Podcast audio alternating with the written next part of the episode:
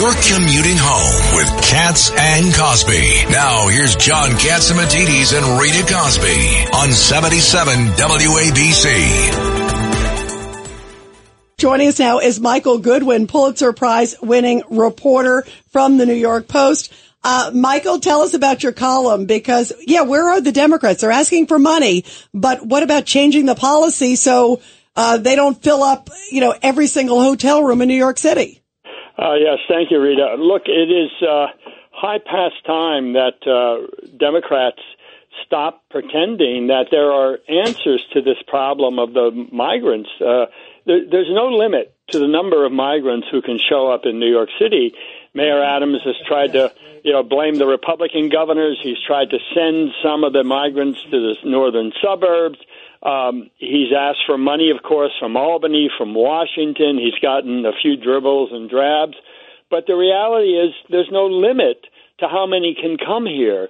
Now, the mayor's trying to uh, get out of the right to shelter, but even that, his request is kind of wishy washy in that he asks only if there's no more room. Well, there's always room somewhere in New York. It depends how much money you want to spend to lease a hotel or a warehouse or a, a, a cruise ship terminal somewhere, take, take over a school, and the activists are going to make that argument in court. So, look, it's the one thing uh, Eric Adams has not tried, which is to confront Joe Biden about the fact of the border being open. It's not about how much money ultimately. It's you have to stop this. You have to seal the border because New York cannot handle anymore uh, financially uh, and and realistically, uh, nor can many other places in this country. The numbers are just staggering, and as I say, it's like trying to you you have a bathtub that's overflowing and you're you're using a teaspoon to take out water.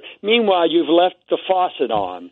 Uh, and so you can never catch up. You can never get ahead. You can never solve this problem until you seal the border. And even then, you're going to have your hands full for years. So uh, I don't. The, the, the mayor's uh, habits here on this uh, are a little maddening. One day he talks tough about the White House failing, and then the next day all he asks for is money, as Richard said, or or help in some other way. There's no way to solve this problem if they keep coming. You've got to seal the border. Michael, it's, it's Richard Weinberg.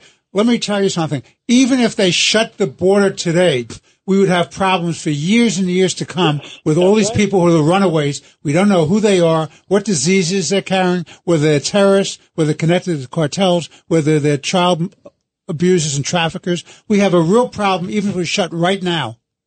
I agree with you that uh, you know they, there might be as many as five and a half to six million who have come in, and my understanding is that basically one out of four or one out of five are are what they call what the border officials call gotaways, meaning they were not uh, registered in any way. No names, no identification. They simply crossed the border and ran away. And they've had no contact with law enforcement. and so we don't know who they are. We don't know where they are. But there could be as many as a million of them. Think of that. A million in the last, uh, what, 26, 27 months.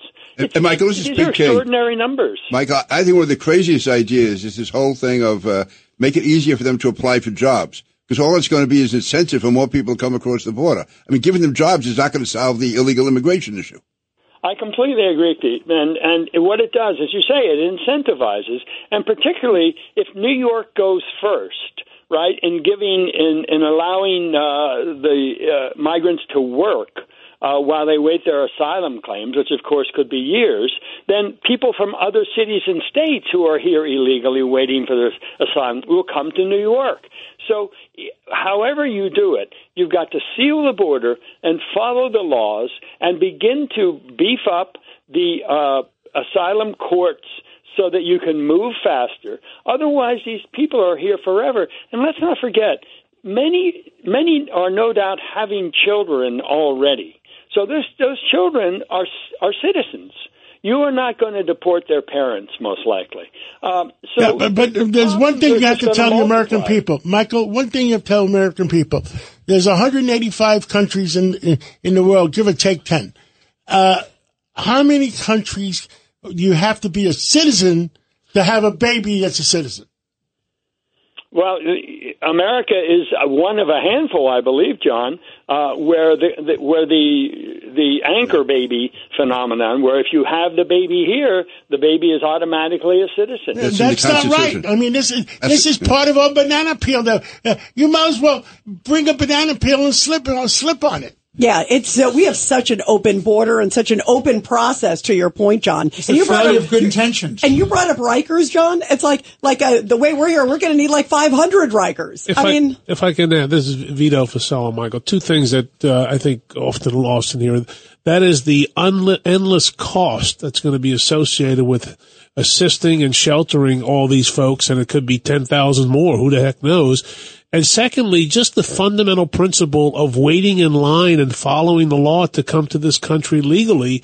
All those people who've been waiting five years, eight years, nine years. How do you look those family members in the eye and say, sorry, you have to wait while we put these 10,000 people or 60,000 people up in a hotel in Times Square and feed them three meals a day? How is that even close to being right? Right. Look, I mean, I, th- I think those are all good points. You know, historically, uh, the rules on immigration. I mean, we, we we sort of think back with nostalgia for the great waves of European immigrants in the you know turn of the 19th and early 20th century. But the fact is, there were hardships. There were there were uh, barriers. if you were ill, you were sent back or you were sent to a third country. I mean, you had you couldn't be a burden on the state. You had to have someone to sponsor you, someone who could agree to pay for you if you fell in debt. I mean, there were all kinds of things that tried to set a standard so you did not become a burden on society. But now we've reversed all of that that you come as a burden and and you are hailed for that. You are. We're going to give you work papers. We're going to give you food. We're going to give you a place to stay. We're going to educate you and your children. We're going to give you vaccines and health care. Uh, we're going to give you everything. And, and all you have free. to do is claim asylum, and we have to let them stay here until there's a hearing. We had a situation in Nassau County. I think it was three guys come out, massive uh, shoplifting thefts were going on, massive amounts and yet they couldn't deport them because they were awaiting asylum. They had more rights than a person who was here legally. But because right. they were, yeah. yeah. I mean, you, you, you're free to commit a crime effectively. I, I mean, none of this makes any sense. But Joe Biden had to know this. Somebody in the White House had to know this, and they did it anyway. And look, Mayor Adams, I think, uh, in many ways, uh, I, I sort of have a, a sense of sympathy for his. Uh, effort for the effort, but I think he's pushed in the wrong direction. It's not about getting help to solve this problem. All the help in the world will not be good enough. I mean, as as you mentioned, in terms of the city's budget, uh, it's it's now estim- it's now somewhere in five percent land of the cost for these immigrants compared to the rest of the budget. And I mean, uh, Judge Weinberg, that's not sustainable. And, and Michael, you got another problem you have uh, something like 484,000 tax-paying productive citizens have fled New York State. They're fleeing New York City. They're being replaced by dependents rather than productive people who provide jobs and services in the tax base. And what is that going to do to the charities and the foundations well, tell, and the tell, hospitals? Tell, tell Michael what, uh, what DiNapoli told us on, on Friday. About the sales tax. The sales tax in April was down 39% from projection. Wow. That's huge. So well, where's the money going to come from, Michael? We're losing, we're losing income of, uh, of other taxes. Yeah, and it's costing eight million dollars a day in New York City to pay for the migrants. Those are the latest yeah. numbers. That's so amazing. It's not, it's, and, but ultimately, there's no amount of money that can help as long as the border is open. It just you can't catch up. You can't get ahead of this. That's why you have to stop it at the source.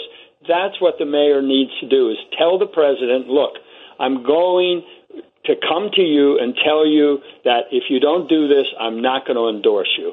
I'm, we're going to play political hardball here. I am sworn to protect the people of New York, and I am not going to sacrifice my honor and my job and my city to protect you from criticism, which, by the way, is exactly what the New York Times ch- uh, chastised Adams, that his he was a, an opportunist for criticizing Biden on this. I don't think he's criticized Biden half as much as the New York Times seems to think he has.